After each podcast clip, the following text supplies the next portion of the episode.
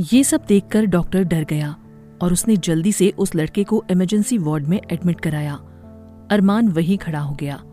तभी एक नर्स वहाँ आई और अरमान की तरफ़ कुछ पेपर्स देते हुए बोली, सर, इन पेपर्स पर साइन कर दीजिए। अरमान ने जल्दी से उन पेपर्स पर साइन करके नर्स की तरफ़ बढ़ा दिए।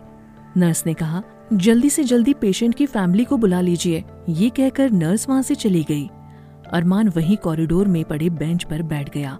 और सोचने लगा कि इस लड़के की फैमिली का पता कैसे लगाऊँ।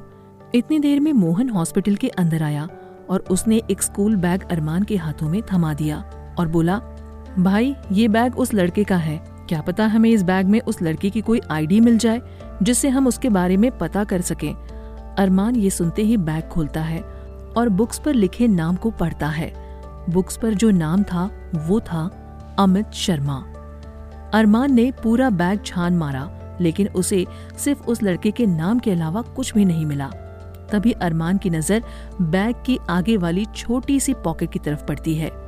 उसने वो पॉकेट जल्दी से खोली और उसमें उसे एक कीपैड वाला छोटा फ़ोन मिलता है।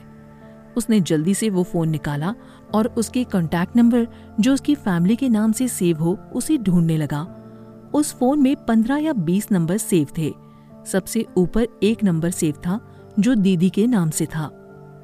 अरमान ने जल्दी से वो नंबर लिया और रिसेप्शन पर खड़ी लड़की से कहा कि वो इस नंबर पर फ़ोन करके अमित की फैमिली को बुला ले। लड़की ने पास पड़े लैंडलाइन फ़ोन से वो नंबर डायल किया और फ़ोन पिक करने का इंतज़ार करने लगी। अनाया अपने केबिन में बैठकर अपने नेक्स्ट इवेंट में होने वाली चीज़ों को लेकर बात कर रही थी कि तभी उसका फ़ोन बजा। उसने देखा कि स्क्रीन पर कोई अननोन नंबर है। उसने फ़ोन उठाया तो सामने से एक लड़की की आवाज़ आई। मैं सिटी हॉस्पिटल से प्रियंका बात कर रही हूँ। क्या आप किसी अमित शर्मा को जानती हैं? अनाया ये सुनकर घबरा गई और बोली हाँ लेकिन बात क्या है? अमित शर्मा मेरे भाई है। प्रियंका, मैम, आपके भाई का एक्सीडेंट हो गया है। वो हमारे हॉस्पिटल में एडमिट है और आप जल्दी से जल्दी आने की कोशिश कीजिए। ये सुनते ही अनाया के हाथ से उसका फ़ोन छूटकर गिर गया। अपूर्वा ने जब ये देखा तो वो भी घबरा गई और अनाया से पूछा, क्या हुआ? किसका कॉल था? इतनी परेशान क्यों है? अनाया ने उसे हॉस्पिटल से आने वाले कॉल के बारे में बताया और उसकी आँखों में आँसू आ गए। उसने जल्दी से आँसू पोछे और कहा, मुझे जल्दी से जल्दी सिटी हॉस्पिटल जाना होगा। ये कहकर उसने अपना बैग उठाया और अपने केबिन से निकल गई। पीछे से अपूर्वा की आवाज़ आई। रुक, मैं भी आ रही हूँ तेरे साथ। ये कहकर अपूर्वा ने भी अपना बैग उठाया और अनाया के साथ पार्किंग में आ गई। जल्दी से अनाया ने अपनी एक्टिवा उठाई और अपूर्वा के साथ हॉस्पिटल की तरफ़ निकल गई। दूसरी तरफ़ अरमान अमित शर्मा की फैमिली का इंतज़ार कर रहा था। रिसेप्शन के पास पड़े एक सोफे में बैठकर। तभी उसने देखा, दो लड़कियाँ भागती हुई हॉस्पिटल के अंदर आई और रिसेप्शन पर बैठी लड़की से पूछा, क्या अमित शर्मा यहाँ एडमिट है? मैं उनकी बहन हूँ। क्या मैं उनका रूम नंबर जान सकती हूँ? प्लीज़ रिसेप्शन पर बैठी लड़की प्रियंका ने उन्हें बोला मैम रूम नंबर 235 में आपके भाई को शिफ्ट किया जा रहा है।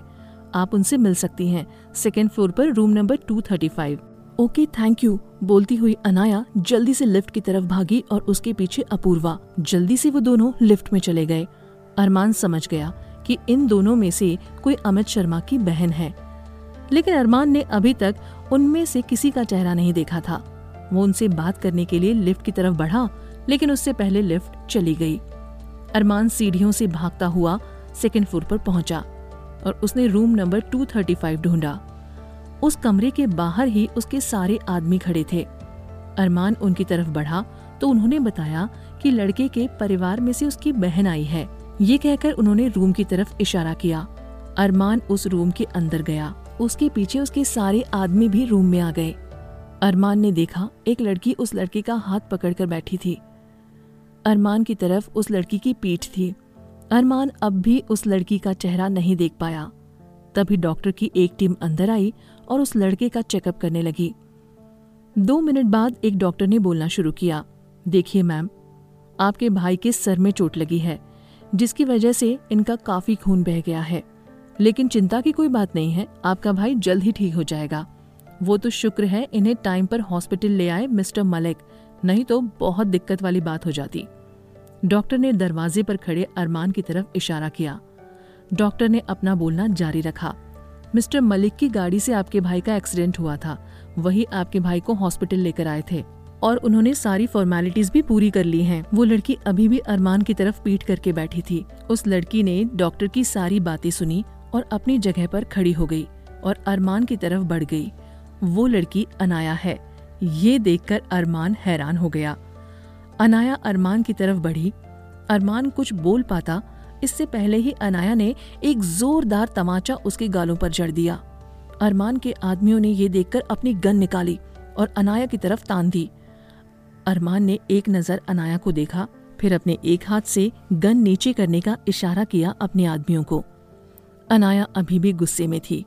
उसने अरमान का कॉलर पकड़ा और अपनी तरफ़ खींचते हुए उसकी आँखों में आँखें डालते हुए बोली, अगर मेरे भाई को कुछ भी हुआ ना तो तुम्हें ज़िंदा नहीं छोड़ूँगी। इतनी देर में अपूर्वा भागती हुई आती है और अनाया को अरमान से दूर करती है। अनाया अमित का हाथ थामकर वापस उसके पास बैठ जाती है। अरमान अभी भी ये सोचने की कोशिश कर रहा था कि उसके साथ हुआ क्या है।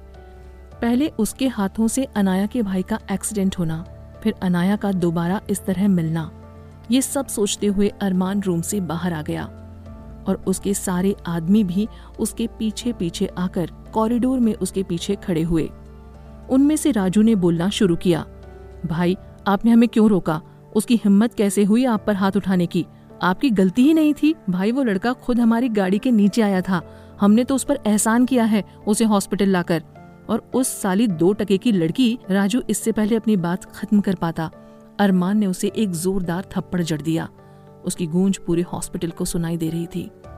दीवार के सहारे राजू को लगाकर गर्दन से ऊपर उठाते हुए अरमान चिल्लाया, तेरी हिम्मत कैसे हुई इस लड़की के बारे में इस तरह बोलने की? तेरी ज़ुबान खींच लूँगा अगर दोबारा उस लड़की का नाम तेरी ज़ुबान पर आया इस तरह?